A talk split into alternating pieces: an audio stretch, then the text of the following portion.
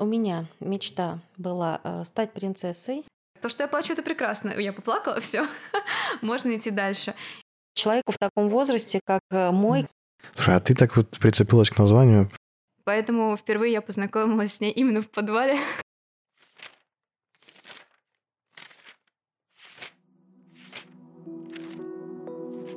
Марк Мэнсон. Трудно сказать, кто он по профессии. Консультант по личному развитию, предприниматель, э, блогер и писатель. О его детстве практически нет информации, кроме того, что он родился в городе Остин, штат Техас, в марте 1984 года. Когда был ребенком, писал истории про инопланетян, супергероев, великих войнах, друзьях и семье. В 2007 году Марк успешно окончил университет Бостона по специальности финансы. Свой первый пост в маркетинговом блоге он выложил в 2009 году, а первую книгу Мэнсона издали в 2011. В 2016 Марк публикует еще одно произведение «Тонкое искусство пофигизма. Парадоксальные способы жить счастливо». Его отличительной особенностью называют острый язык. В своих постах он не стесняется провокационных выражений, и они вызывают у читателей бурю эмоций. В своей книге «Тонкое искусство пофигизма» Марк Мэнсон напоминает нам о важных вещах, над которыми необходимо задумываться. Нельзя избегать ответственности. Нужно отличать ложные ценности от истинных, научиться говорить «нет», получать удовольствие от процесса достижения цели и уметь расслабляться, если не все получается.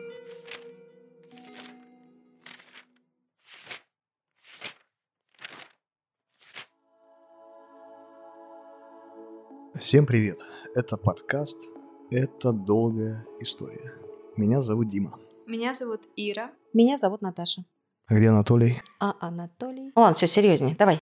В этом подкасте мы обсуждаем самые интересные, необычные и важные книги. Сегодня рядом со мной лежит книжка в оранжевой обложке, на которой нарисован медведь в позе лотоса. А это значит, что мы обсуждаем книгу «Тонкое искусство пофигизма». Впервые я об этой книжке узнала, когда я работала в подвале Республики. Республика — это книжный магазин. Он есть в Москве, Петербурге и точно Екатеринбурге. Недавно, по-моему, появился. И я работала контент-менеджером и сидела в подвале. Поэтому я не только видела все заказы, я видела, как их собирают, как их отправляют. Поэтому все те книжки, которые заказывали чаще всего, просто мелькали у меня перед глазами бесконечно. И это была книжка Лобковского «Хочу и буду», однозначно. Это была книжка Зыгоря «Вся кремлевская рать». И это была книжка «Тонкое искусство пофигизма». Поэтому впервые я познакомилась с ней именно в подвале на Маяковской. А потом э, мой друг бесконечно мне приводил просто по любому поводу предисловие к этой книге, где автор Марк Мэнсон приводит пример писателя Буковский и его знаменитое «Не пытайтесь», который, по-моему, он на могиле, да, даже себе написал да, таким образом выразив там, какую-то глубокую философскую мысль всей своей жизни. И с того момента эта книжка как-то вот со всех сторон мелькала-мелькала, но я никак ее не прочитывала до сегодняшнего момента.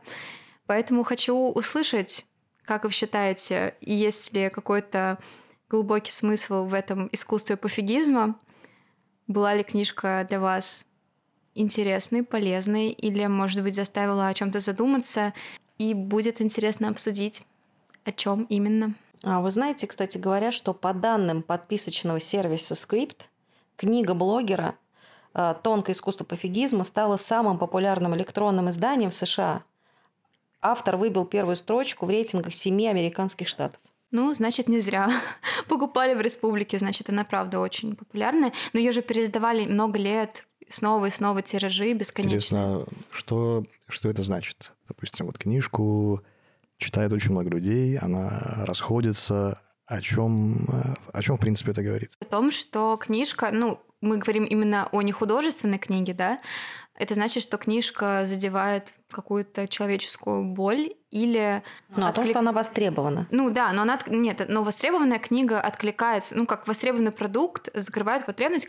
И если продукт востребован, это значит, что он хорошо определенные боли человека закрывает. Но с книгой то же самое. Это значит, что она на какое-то больное место попадает или на какую-то мысль, или как-то вот откликается так, что люди и советуют друг другу, и хорошо об этой книге отзываются, и, соответственно, она расходится и... Ну, может быть, это просто хорошая реклама. Хороший маркетинг. Плохой книжке не поможет хорошая реклама, мне кажется. Хотя мы еще как-нибудь обсудим книжку Лобковского и посмотрим, хорошая ли эта книжка. Да, вот я сейчас без всякой критики Просто сам факт того, что книга резонирует э, у миллионов людей, она расходится, про нее хорошие отзывы, в принципе, уже одно это, по идее, говорит о том, что что-то в ней есть. То есть, они, в принципе, говорить о том, что там она бессмысленна или там какие-то мысли очень поверхностные, опрометчиво. Ладно, я, может, забегаю сейчас вперед.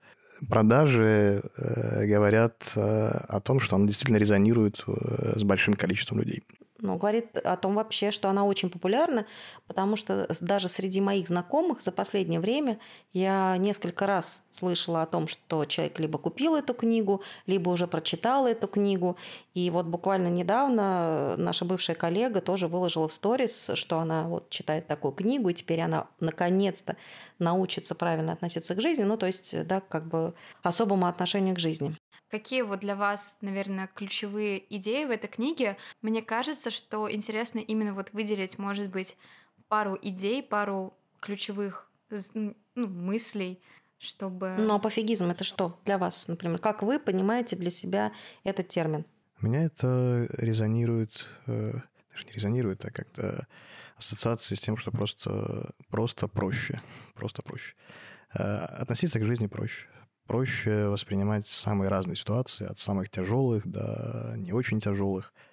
И, ну, вот как что-то об этом. Кто-то же относится к страданиям как, э, как будто их не будет. Кто-то, соответственно, думает, что страдания будут, и относится к ним как да, я буду страдать, мне будет плохо, я такой особенный, что я буду страдать, но ничего, там, через терник к звездам. А кто-то учится воспринимать эти страдания как часть прекрасного пути. Ну, то есть, что эти страдания — часть, например, твоей мечты, и поэтому они тоже классные. Ну, как-то, не знаю, поэтому пофигизм — это действительно, когда ты проще относишься к всему негативному, что в твоей жизни есть, и учишься, ну, собственно, ну да, ты говоришь, что я повторяю мысли книги, но действительно учишься брать за это ответственность и думать, ну и пофиг, и продолжать. Ну, не знаю, для меня все-таки термин пофигизм это сродни равнодушию. Вот для меня, если человек говорит о том, что вот он испытывает такое чувство, да, ну или как, или он так к чему-то относится, мне кажется, что это исключительное равнодушие. Прям... Для тебя это негативная коннотация. Да. То есть он пофигист, да. Э, ему все все равно, на ему нельзя там доверять, на него нельзя да, положиться. Что-то абсолютно им, да, угу. совершенно равнодушие. Есть тогда. Я думаю, что это Интересно, на, на английском языке она же по-другому. Вот ну, я подумала перевод. о том, да, вот это же перевод, да. о том, что действительно, какое слово э, там употребляется, там название. Ты, получается, раз... говоришь о том, как ты просто воспринимаешь, ну, это да, твое, да, да, твое отношение к термину. Да. А у автора же оно может быть другое? Автор же Мэнсон в книжке акцентирует на это внимание, о том, что вот ты говоришь про равнодушие, не воспринимайте это как равнодушие, а воспринимайте это по-другому. Это не просто равнодушное отношение ко всему и безучастное, а это вот более простое отношение. Какая-то такая у него мысль там была. Ну, то есть он придает этому понятию совсем другой оттенок, не тот, про который говоришь ты. Ну да, наверное, я хочу сказать, что вообще изначально, когда я начала читать только первые страницы, сначала мне показался очень примитивным язык. Настолько примитивным, что я даже, честно говоря, не могла понять, для кого это написано, потому что, ну, какие-то примеры приводились, и вообще как бы меня расстроило, когда человек пишет, вот помню, как-то шел я э, под воздействием ЛСД, я подумала, а почему вообще я должна читать какие-то бредни человека, который вот э, писал там, что он шел под воздействием ЛСД, это вообще какой-то... Ты знаешь, э, для меня это как бы не тот опыт, которым, честно говоря, мне хотелось бы вообще там э, делиться или вообще слушать чей-то какой-то такой опыт акцентирует на этом внимание. Он, он показывает, он говорит, да, сейчас вы подумали, что я такой ужасный, но мне все равно. Да, я помню, конечно, естественно, я это как раз очень хорошо запомнила. Ну, то есть я говорю, сначала у меня было вот такое ощущение, да, я подумала вообще, почему я, собственно, должна это читать. А потом... ты сама решила прочитать, взяла за это ответственность. Да. Ты после этой книжки должна вот уже, понимаешь, анализировать все по-другому. Ты сама решила ее прочитать, поэтому автор уже не виноват. Ну, то есть он виноват только в том, что он написал эту книгу, а то, что ты ее решил прочитать, это исключительно... Моя ответственность, безусловно. Поэтому... Для тех, кто не понимает, для тех, кто не читал целая глава в книге посвящена понятию ответственности. Итак, ответственность. Это Хочу добавить к твоей мысли или к твоим рассуждениям про язык, про какой-то простой. Смысл же книги, видимо, не в этом. Это же не, не, не стоит воспринимать как какое-то художественное произведение с красивым языком. Для меня это просто какой-то набор э, тем, тезисов, над которыми и без этой книги каждый из нас думает и рассуждает в той или иной степени какое-то количество времени, при этом приходит к каким-то выводам. Это вот еще повод еще раз подумать на эти темы. То есть еще раз себе задать какие-то вопросы, поразмышлять. При этом даже мысли э, Мэнсона, кстати, Мэнсон у меня... исключительно ассоциируется да, с Мэрилином Мэнсоном. Нет, у меня с Мэнсоном другим, А, нет? который маньяк, да. Который А, еще лучше. группу хиппи, вот, ну, это вся история, Мгм, которая в Голливуде мгм.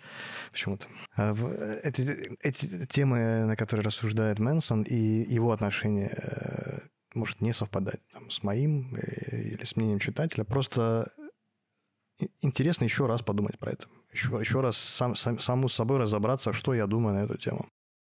Давайте расскажем, что же это за мысли, чтобы все наши слушатели понимали, о чем мы говорим. В начале книги я четко вижу призыв отпустить ситуацию. А, Принять все как есть, перестать париться и не пытаться. Это как раз цитата, которую ты привела, Ир, в самом начале, да? Буковски. Да. А, но при этом дальше автор бесконечно мусолит следующее. Счастье требует борьбы, решение состоит в признании трудностей и активном поиске решения, а закрывать глаза на проблемы и бежать от них ничего хорошего не сулит. Он говорит о том, что все, ну вообще все, что ты делаешь в жизни, это все равно принятие решения. То есть, если ты принимаешь решение, не принимать решение, это все равно решение. Ну, то есть, если у тебя возникает какая-то проблема, и ты делаешь вид, что ты вообще ее не замечаешь, это тоже Не пытаться, это что тогда, я не понимаю. Вот давай чуть порассуждаем. Вот если ты проанализируешь свою жизнь, разные э, стадии, разный возраст, э, можно ли сказать, что вот были какие-то периоды, когда у тебя вообще не было никаких проблем? Что эти вот какие-то были мом- мо- достаточно продолжительные, ну, скажем, там, понятно, сейчас сложно а, так вспомнить какие-то там совсем небольшие отрезки, Ну, но в конечно. целом что? Нет, человеку в таком возрасте, как э, мой, Мгм. конечно, очень сложно вспомнить какие-то отрезки, да, эм, безусловно, да, своей жизни, но тем не менее я помню их, Дима. То есть были у тебя в прочим. жизни такие ситуации, даже не, не ситуации, а были промежутки, когда ты могла, можешь Нет. сказать, у меня не было Нет, у меня таких не было Вот, э, промежутков. Получается, да, и мысль такая, что что бы с тобой ни происходило, чего бы ты ни добивался, какие бы там цели не достигал, все равно в моменте на тебя сваливаются разные какие-то неприятные э, для тебя в этот момент э, события, и ты с ними как-то живешь. И ты можешь э, либо негативно на них реагировать и переживать сильно, либо проще к этому относиться. И неважно, то есть тебе кажется, что если я там достигну чего-то, это все пройдет, и вот мне нужно просто вот добиться там вот такой-то цели. И тогда-то вот все произойдет. Но ты ее добиваешься, и опять ты выходишь в какой-то другой уровень, у тебя другая какая-то ситуация, но при этом появляются новые какие-то переживания, и мысль, я сейчас транслирую просто мысль автора, не свою, такая, что тогда зачем переживать настолько сильно по поводу каких-то э, событий, если все равно, что бы ни происходило, они на тебя валятся. Ну хорошо, ну ты можешь пример из жизни привести? Пример, вот, О я, вот я это, да? сегодня вылил, вчера вылил чашку кофе себе на торпеду в машине. Так. И все, все было залито кофе. Я знаю, что я через неделю, для меня это вот было... Я сейчас, конечно, очень так, это все примитивно, но это просто как пример. Э, Ну, вот я начал, достал эти тряпки, начал чистить, я поднял там эти подстаканники, увидел, что кофе пролилось там еще внутрь торпеды. И я понимаю, что через неделю э, это всё- я просто забуду про это. Я даже не вспомню о том, что я это кофе пролил. Но вот в этот момент мне казалось, я, по- какой-то вы, вы- выделились какие-то гормоны, я испытал стресс, там расстроился, пошел за тряпками, что-то сделал. Это очень, ну, это очень примитивно, но вот при этом я могу, в принципе, я могу гораздо проще к этому отнестись и вообще не, не переживать по этой мелочи. Но это, это совсем мелочь. Это, Но тогда это речь идет о том, что, о, о чем, между прочим, тоже автор говорит, а, о том, что нужно понимать, э, разделять важное и неважное, да, то есть перестать беспокоиться о чем-то поверхностном и не очень важном для тебя, и оставить только то, что вот действительно является, не знаю, там, жизненно необходимым. До того, как Дима привел пример, Дима, Мгм. ты говорил о том, что ну вот человек к чему-то стремится, и ему кажется, что вот когда он достигнет этого, вот тогда все станет хорошо. И на самом деле меня очень задела какая-то ну, вот мысль это в книге, потому что мы с тобой говорили, ну, рассуждали на похожую тему, и когда я прочитала ну, какой-то там абзац, который был именно об этом, Мгм. я прям, не знаю, у меня прям было какое-то чувство одновременно приятное и неприятное, потому что, ну, это настолько прям прям был, не знаю, прям фраза, которая абсолютно отражала наши разговоры. И вот это вот вообще мысль, что нужно любить, ну, как мне, опять же, это, мне кажется, мне больше всего понравилось в этой книге, и, может быть, я неправильно что-то поняла, но, ну, сейчас вы мне скажете. Но мысль о том, что нужно любить не саму цель, а нужно любить тот путь к цели, который ну, ей предшествует. То есть сам путь гораздо более ценный, чем то, к чему ты стремишься. Если ты будешь все время сосредоточен на самой мечте, то есть на самом факте вот ее достижения, знаете, как на разных марафонах по там... Например, есть марафон Блиновской, это очень популярный марафон желаний, я даже его проходила, потому что мне было интересно, что же это такое, и я даже заплатила за него деньги, я вам больше скажу. Вот, ну, что-то там интересное есть, и интересно послушать некоторые ее какие-то мысли, но в целом это именно то, о чем пишет автор, то есть она, например, учит визуализировать момент, когда твоя мечта исполняется. Ну, например, она прям просит четко прописать вот тот момент, когда ты понимаешь, что это желание уже сбылось. Например, у меня есть мечта написать книгу, и когда я визуализировала эту мечту, я написала там в качестве задания, что я подписываю книгу своим автографом на встрече с читателями. Ну и как бы упражнение в том, что ты визуализируешь, вот позитивно мыслишь, и вселенной посылаешь сигнал какой-то там, не знаю. А здесь, получается, у тебя должна быть мечта, но ты должен любить не саму мечту, а весь тот путь, который ты проходишь к этой мечте, со всеми страданиями, которые ты испытываешь на пути к этой мечте, со всеми лишениями, со всеми, вообще, вот со всем, что с тобой происходит. И если ты готов полюбить эти страдания, если ты готов, ну вообще в принципе к ним готов, то это действительно твоя мечта. Мне кажется, что это очень верная мысль, потому что ну, например, если взять писателей, да, в качестве примера, если ты будешь любить только мысль о законченной книге, то есть вот сам факт того, что ты ее издал, она вот уже есть, красивая стоит на полке, а при этом ты не будешь ни спать, ни есть, писать. Или там пожертвовать чем-то другим, там, не знаю, встречами с друзьями, вечеринками, путешествиями, ну, чем-то, что тебя может, например, отвлекать, как тебе кажется, если ты не будешь готов к этим страданиям, которые, ну, то есть если тебе не будет приносить удовольствие сам путь, то это не твоя мечта. Он, автор книги, приводит хороший пример со своей мечтой стать музыкантом. Он говорит, что ему хотелось, ну, он представлял, как он будет на сцене, будет выступать, и как его все будут любить, но при этом как-то он ничего не делал. То есть он так и не записал там свои песни, так и не, не знаю, не купил дорогое оборудование. То есть для него ценной была, ну, даже не ценная, а вот такой красивой была картинка сама, как он достигает этого. Но сам путь он проживать не хотел. Ну и, собственно, и, не, ну, и это не стало его мечтой настоящей и так далее. Вот, не знаю, для меня это вот самое важное, что я прочитала в этой книге, почему-то именно самом деле, это. есть же очень простая, такая простая фраза. Не то, что она заменяет там все эти главы этой книжки, но просто она звучит так, что ну, даже не нужно, а классно любить то, что ты делаешь. Если ты делаешь то, что не любишь, то тебя ждут разочарования. И, в принципе, в процессе этого делания ты чувствуешь себя несчастным.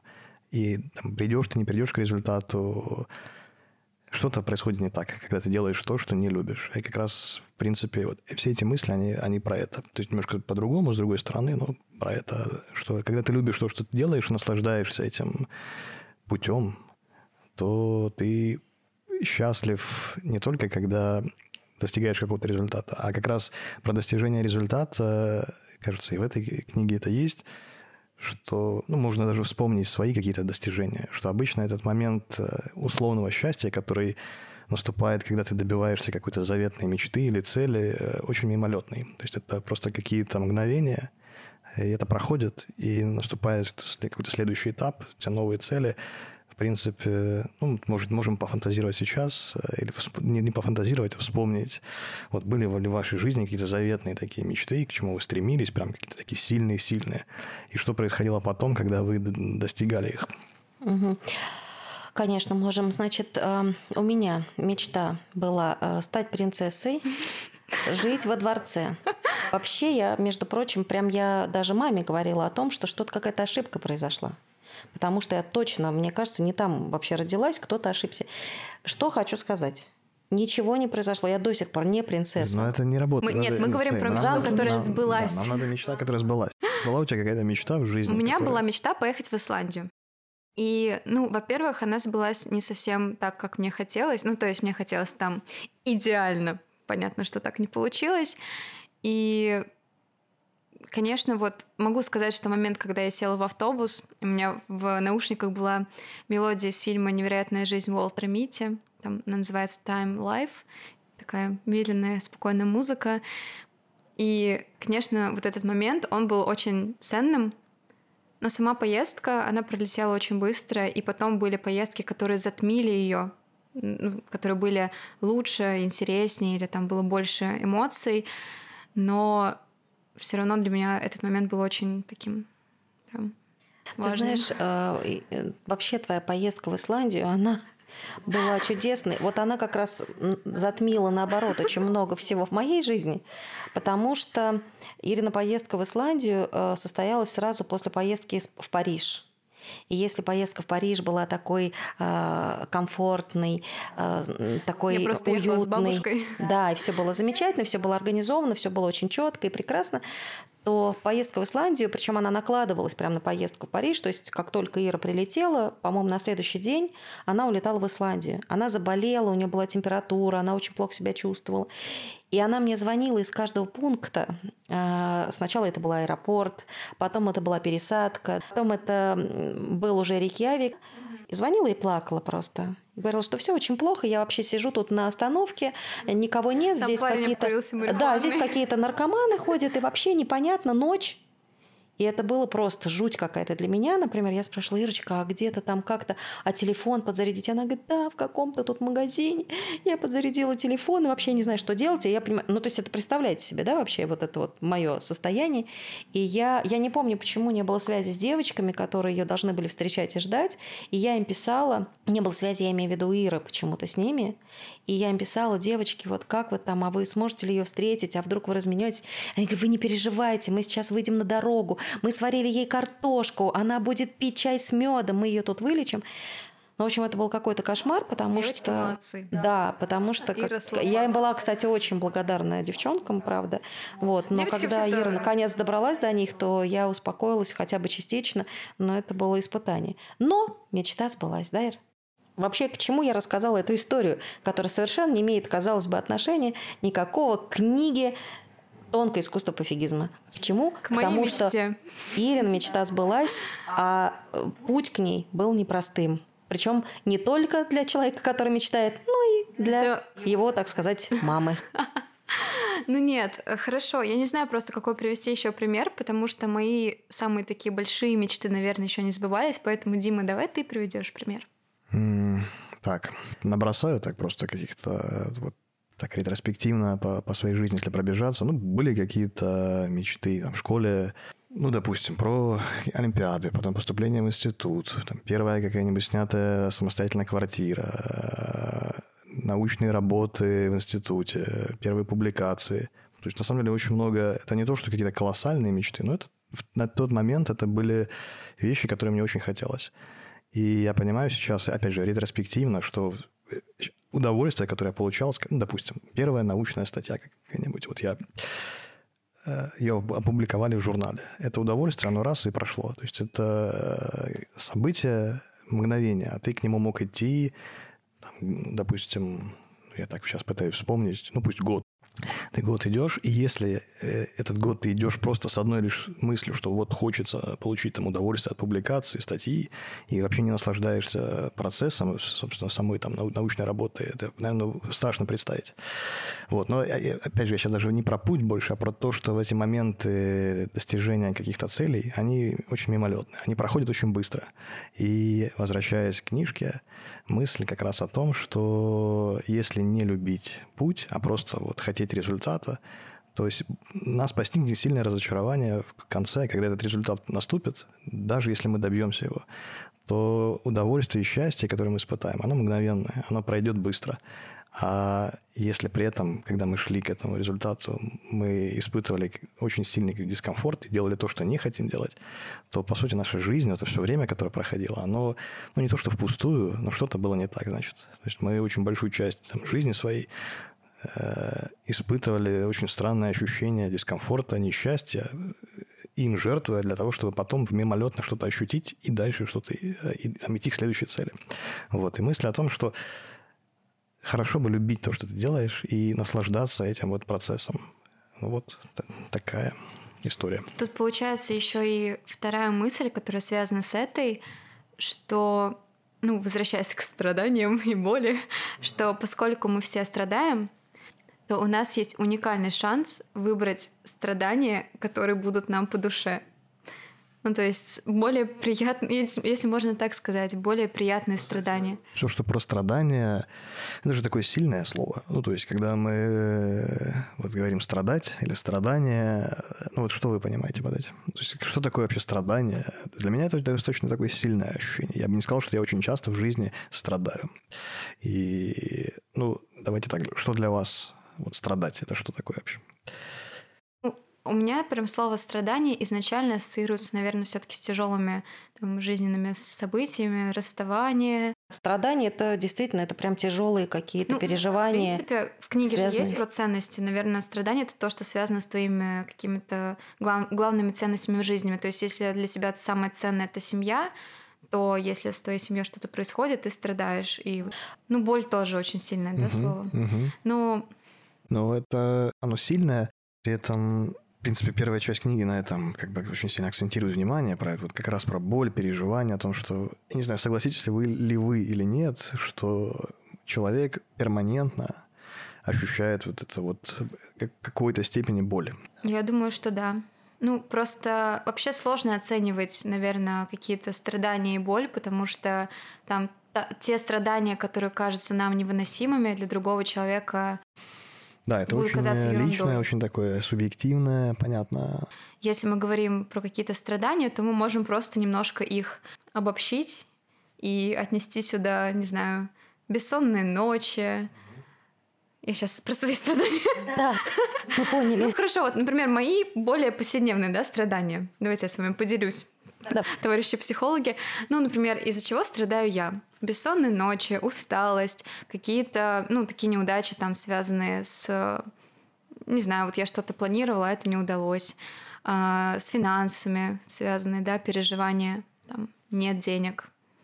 Ну, в основном, если нет денег, да, ты переживаешь эм, расставание, там, критика со стороны близких людей, неоправданные какие-то ожидания, в поездках какие-то там постоянные неудачи, потери и так далее.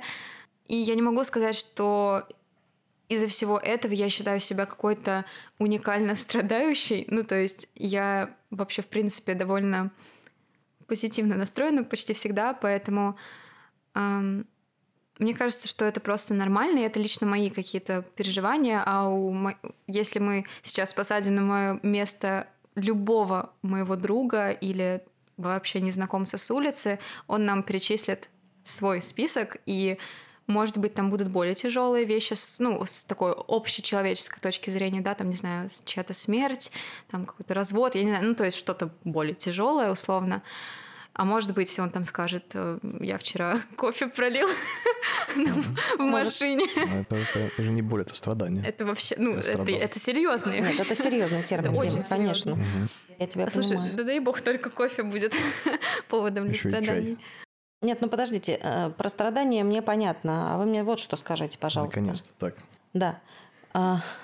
А, э, если книга смысл. называется «Искусство, тонкое искусство Вот, а пофигизма». мне на все это Так. пофиг должно быть. Ну, то есть, Нет, всё значит, равно. он учит все-таки спокойней, там, равнодушнее относиться к каким-то ситуациям. Да. Но при этом он пишет, решение состоит в признании трудностей и активном поиске решений, а закрывать глаза на проблемы и бежать от них ничего хорошего не сулит. Я не понимаю, как соотносится тогда э, пофигизм э, с тем, чтобы, э, с тем, что нельзя закрывать глаза на проблемы, нельзя от них бежать, то есть нельзя относиться к ним пофигистически. Потому что ты снова, ну он не пишет пофигистически, ты снова воспринимаешь слово пофигизм как мне все равно.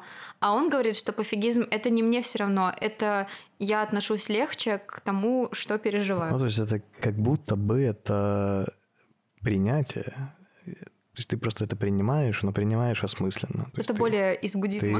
да, да, как раз О, там же подождите, к в своей есть. книге он, э, э, в ней очень много глав, которые, э, в которых речь вообще о самых разных человеческих переживаниях, Мгм, да? да. И не только о человеческих переживаниях, о каких-то там э, о каких-то целях, о методах э, достижения этих целей. Я вообще не понимаю, почему книга так называется, если речь зачастую идет совершенно не о пофигизме.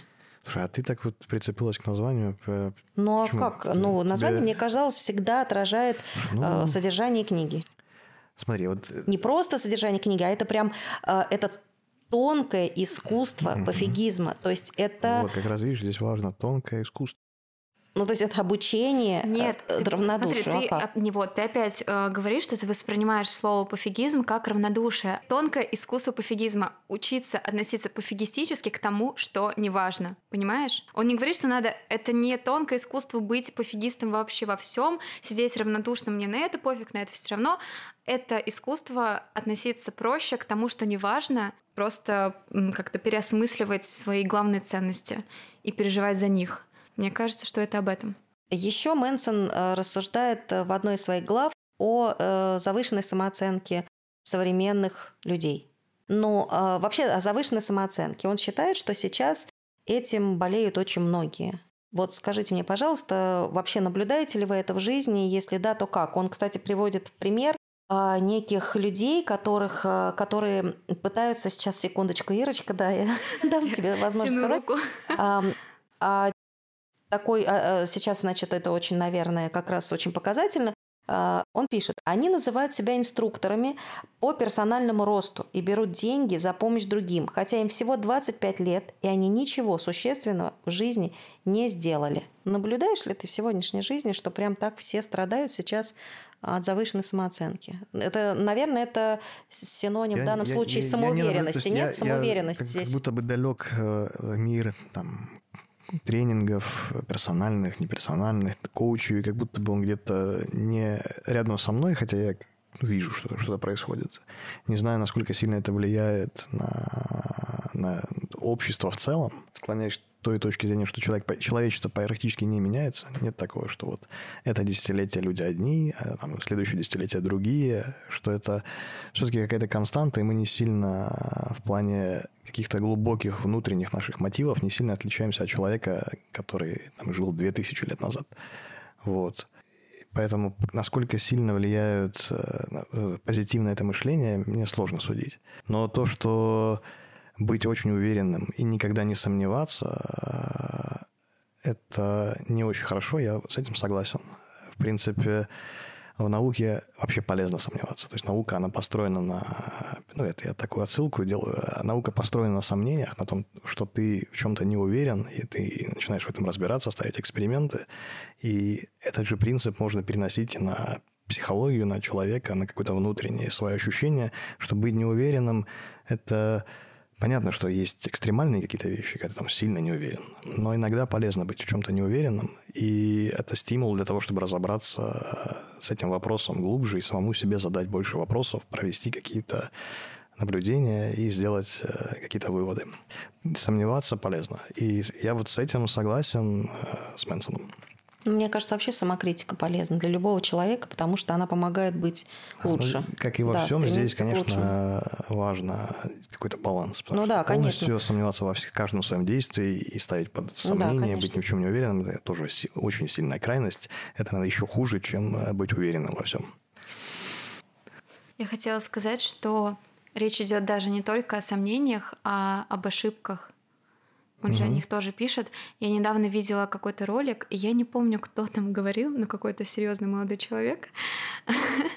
И он говорил о том, что, что нас не учат относиться к ошибкам легко, нас не учат любить ошибки и относиться к ним как к возможностям. И из-за этого люди очень часто останавливаются, потому что они ошиблись, и им кажется, что вообще ошибка, ну, даже не только вот на пути там к чему-то, а просто ошибка, не знаю, они были неправы, они ошиблись здесь, а потом совершили неправильный поступок, и людей настолько это пугает, что они не умеют как-то правильно относиться к этим ошибкам, не относятся к ошибкам как к возможностям, наверное. Вот. И мне кажется, что это такой как-то спутник, наверное, хорошего сомнения, ошибки, неудачи, сомнения. Это на самом деле лучшие друзья на пути к успеху. При этом про... достаточно просто рассуждать, опять же, ретроспективно, когда ты постфактум там, вспоминаешь какие-то свои ошибки, делаешь какие-то выводы, гораздо сложнее в моменте, то есть вот когда ты совершаешь эту ошибку, поймать себя на мысли, вспомнить о том, что с этим можно работать.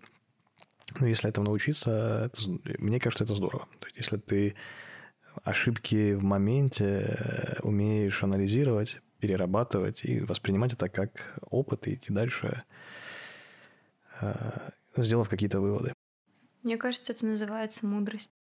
Кстати, так. Дима сказал, что его не смущает язык, которым писал автор, да, потому что это не художественное произведение, и как бы, может быть, это не является там, основным, да. Но мне бы хотелось все-таки привести примеры, которые, если честно, меня как-то покоробили прям. И что бы вы ни выбрали, оставить младенца себе, избавиться от него, оставить на пороге или скормить питбулю. Вы меня, конечно, извините, но это прям дико для меня звучит. Я не очень юмор, понимаю. А ты не любишь черный Но юмор. это не это даже не юмор, это что-то Ну, как-то совершенно юмор. ну странно для меня, правда. Хорошо. Я а, тоже, например, не очень люблю черный юмор, но тут вся книга в таком стиле написана, он вообще очень ироничный, такой саркастичный и вот. Ну, есть темы, пишет. которые, мне кажется, над которыми я бы не стала. Вот не рискнула бы шутить, и не хотелось бы такое читать. Да, но И еще пофиг. есть, да. Но ему, видимо, да, как ты сказала. Еще есть такой кусочек, сейчас я его тоже зачитаю. И сейчас минуточку. Знаменитые спортсмены сплошь и рядом пусты и тупы, как пробка после лоботомии. Сейчас вздрогнули все спортсмены просто. Вот. Так вот, скажите мне, пожалуйста, и что? То есть вас это, вам кажется, это ничего страшного, вот нормально? Я просто не обращала на это внимания, если честно. Сейчас он оскорбил просто очень многих людей. Я не понимаю, зачем это нужно было. Но он же не серьезно кажется- это говорит. Как? Это написано абсолютно серьезно. Это э, прям в контексте, конкретно, это не какая-то там шутка, а просто вот прям серьезно написано. Можно я вернусь? э, Я просто начал, когда в начале нашего подкаста, начал с того, что эта книга срезонировала с миллионом людей, ну, как показывают цифры. Вот опять к этому вопросу, как раз вот эти все темы, которые он поднимает, и как раз вот эти цитаты, я думаю, не они резонируют, а просто эти вот темы, которые вот он поднимает, и над которыми шутят какими-то вот там неприличными словами, сама тема, она такая, что каждый человек над ней думал. Мне кажется, что был какой-то период, наверное, вот как раз последние 20 лет, когда книги по саморазвитию издавались настолько массово, и их было так много и со всех сторон, и не только книги, а еще там фильмы, видео, не знаю, посты, блогеры, которые писали о мотивации. Ну, то есть просто все виды, да, контента со всех сторон. И когда появилась книга, которая как бы совсем не об этом, ну то есть она позиционируется как против вот этого бесконечного э, позитива и стремления «будьте лучше, будьте идеальны». Ну, он сам говорит, сейчас даже тоже приведу цитату, «Наша культура зациклена на нереалистично позитивных ожиданиях. Будьте счастливее, будьте здоровее, будьте лучше всех, будьте умнее, быстрее, богаче, сексуальнее, популярнее, продуктивнее, на зависть и восхищение остальным. Будьте идеальны и ошеломительны. он говорит про то, что это все ерунда, про то, что все вот эти дурацкие упражнения на визуализацию, да, про что мы сегодня уже говорили, упражнения на визуализацию своей мечты, что это все полная ерунда и как бы приводят, ну, немножко другую, ну не то чтобы нельзя, наз... нельзя назвать это методикой, но показывает немножко другое отношение к тому, чтобы, по сути, все еще быть счастливым. Ну, то есть, как бы, все нацелено на счастье. Вообще, все можем свести, в принципе, к тому, что мы хотим быть счастливыми, и у нас разные способы и цели, которые помогают нам быть счастливыми. Ну, то есть разные ценности, в общем, все разное, но так или иначе мы все хотим, в принципе, одного, да, быть счастливы. Это еще речь идет о том, что невозможно вот эта глянцевость, да, и какое-то такое э, бесконечное стремление к какому-то идеалу, что оно во многих э, зарождает э, массу комплексов. Как раз, между прочим, еще одна цитата в интернете мы находим не только легкий доступ к информации, но и легкий доступ к неуверенности, стыду и сомнениям в себе. То есть, когда ты видишь бесконечно все такие идеальные, красивые, там, ровненькие, успешные, да, и я могу вам сказать на это, что мне кажется, что это немножко перестает быть правдой. Но я как SMM-специалист могу сказать, что сейчас, ну, последний год, наверное, это началось период карантина примерно, наоборот, стало модным и трендовым показывать свои косяки. И это относится не только к блогерам, но и к брендам. Бренды начали говорить, да, мы запороли поставку, но мы сделали там это и это, чтобы стать лучше. Блогер говорит, да, у меня не получилось, я сегодня ничего не сделал, ничего из своего идеального списка там на день, и вообще все плохо, и, если честно, там я дурак, ну, например. То есть э, люди начали формировать какую-то лояльность аудитории, вызывать у нее доверие, именно показывая свою как раз аутентичность именно в плане того, что они тоже, да, ну да, тоже уязвимы, тоже не идеальны, они делают ошибки, что-то делают неправильно и готовы их принимать, показывать. И не за кадром, а в кадре уже. И это речь не о тренде там поплакать, да, чтобы привлечь внимание, это совсем не об этом, а именно просто честно, искренне говорить о том, что в твоей жизни происходит, вплоть до ну, каких-то моментов, которые кажутся неприятными. Если пять лет назад было модно как раз быть идеальным и мотивировать, то сейчас модно немножко быть не очень, да.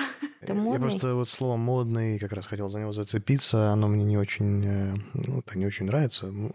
Тут э, в каком смысле? Что есть что-то настоящее, и то, от чего ты действительно испытываешь какое-то внутреннее такое здоровое состояние. Ладно, что-то как-то заумно это говорю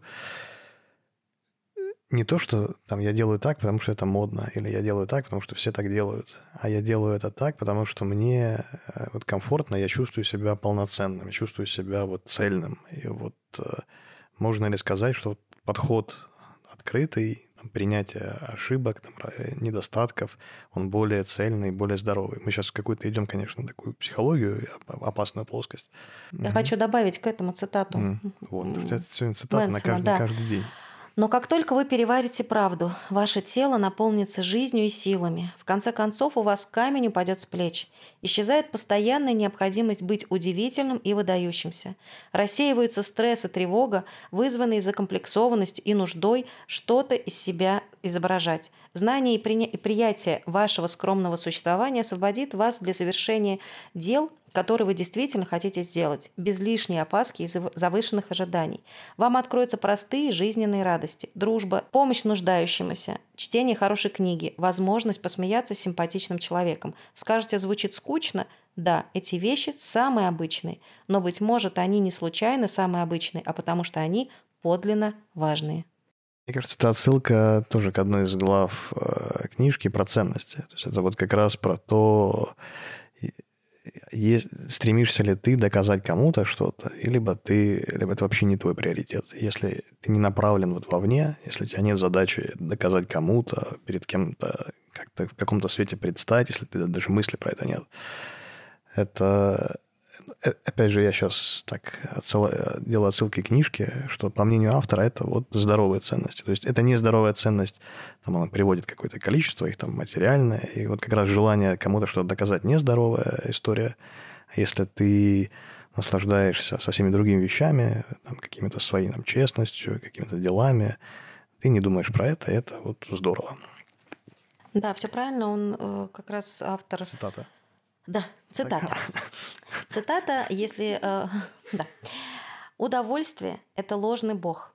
Исследования показывают, люди, которые сосредотачивают силы на поверхностных удовольствиях, становятся более тревожными, более эмоционально нестабильными и более депрессивными. Удовольствие – самое поверхностное из форм жизненного удовлетворения, а потому его легче всего получить и легче всего потерять. Я предлагаю в завершении подкаста попытаться ответить на вопрос, что же такое искусство пофигизма? Нет, ну, во-первых, мы, никто из нас не сказал, понравилась вам книга вообще? Я воспринимаю ее просто как набор э, тезисов, над которыми можно порассуждать самому. То есть она скорее еще раз тебя заставляет подумать над теми вещами, над которыми ты думал. Ну, наверное, это полезно само, тогда. Да, я это полезно. Мнение автора в некоторых случаях интересно. Язык, я его не воспринимаю, ну, то есть я не оцениваю вообще эту книжку с позиции какого-то языка и красоты языка и рассуждений. Как какой-нибудь харизматичный лектор или какой-нибудь друг, который рассказывает тебе все это? Вот, ты слушаешь его мысли, у тебя есть свои мысли, ты как-то их э, перемножаешь, какие-то, какие-то выводы делаешь, что-то там, наверное, берешь, с чем-то не согласен. Вот про оценить в терминах понравилось, не понравилось, я даже как-то не могу, что ли. Я могу сказать, что сегодня я плакала, потому что на меня ну, все навалилось. Я села, э, поплакала, Раньше я воспринимала вот тот момент, что я плачу, ну, я плачу не очень часто, обычно я расстраиваюсь, если кто-то умер в фильме или в книге, я начинаю плакать, а так, ну, из-за каких-то жизненных ситуаций только, ну, очень редко. И если я сажусь и плачу, значит, прям вообще что-то все очень плохо. Тут я сидела, плакала, и после вот этой книги я подумала, ну, хорошо, все, да, я молодец. Нет, это, то, что я плачу, это прекрасно. Я поплакала, все, можно идти дальше. И я, собственно, встала, такая вытерла слезы поехала записывать подкаст. Ну, то есть я отнеслась к этому гораздо легче, чем там неделю назад. Ну, серьезно, потому ну, что... То есть ты считаешь эту книгу полезной? Да, ну, мне она просто напомнила о каких-то моментах, которые я уже знала, или чуть-чуть э, более ярко выразила то, о чем я задумывалась, но не могла к чему-то прийти. Собственно, мы, например, с Димой говорили на очень похожие темы, которые для меня, например, были очень важны, а тут они прям как-то еще более ясно высказаны, и это мне, не знаю, мне было просто это очень приятно прочитать, и у меня очень поднялось настроение, что плюс. То есть, получается, эта книга не открытие, а скорее такое напоминание о каких-то важных вещах, например. В итоге мы не поговорили ни про умение сказать «нет», ни про объективность, о которой пишет автор. В общем, это очень долгая история. Спасибо большое, что послушали этот подкаст. Я надеюсь, вам было интересно и вам захочется прочитать эту книгу или, по крайней мере, подумать над тем, чтобы ее прочитать. Подписывайтесь на подкаст, оставляйте отзыв, чтобы мы становились лучше или прочитали что-то приятное и продолжили записывать подкаст. Подписывайтесь на мой инстаграм, чтобы воочию наблюдать мои страдания и посмотреть, как мы снимаем, в какой обстановке и, возможно, как мы выглядим, если вы про нас ничего не знаете. И спасибо. Пока. Это долгая история.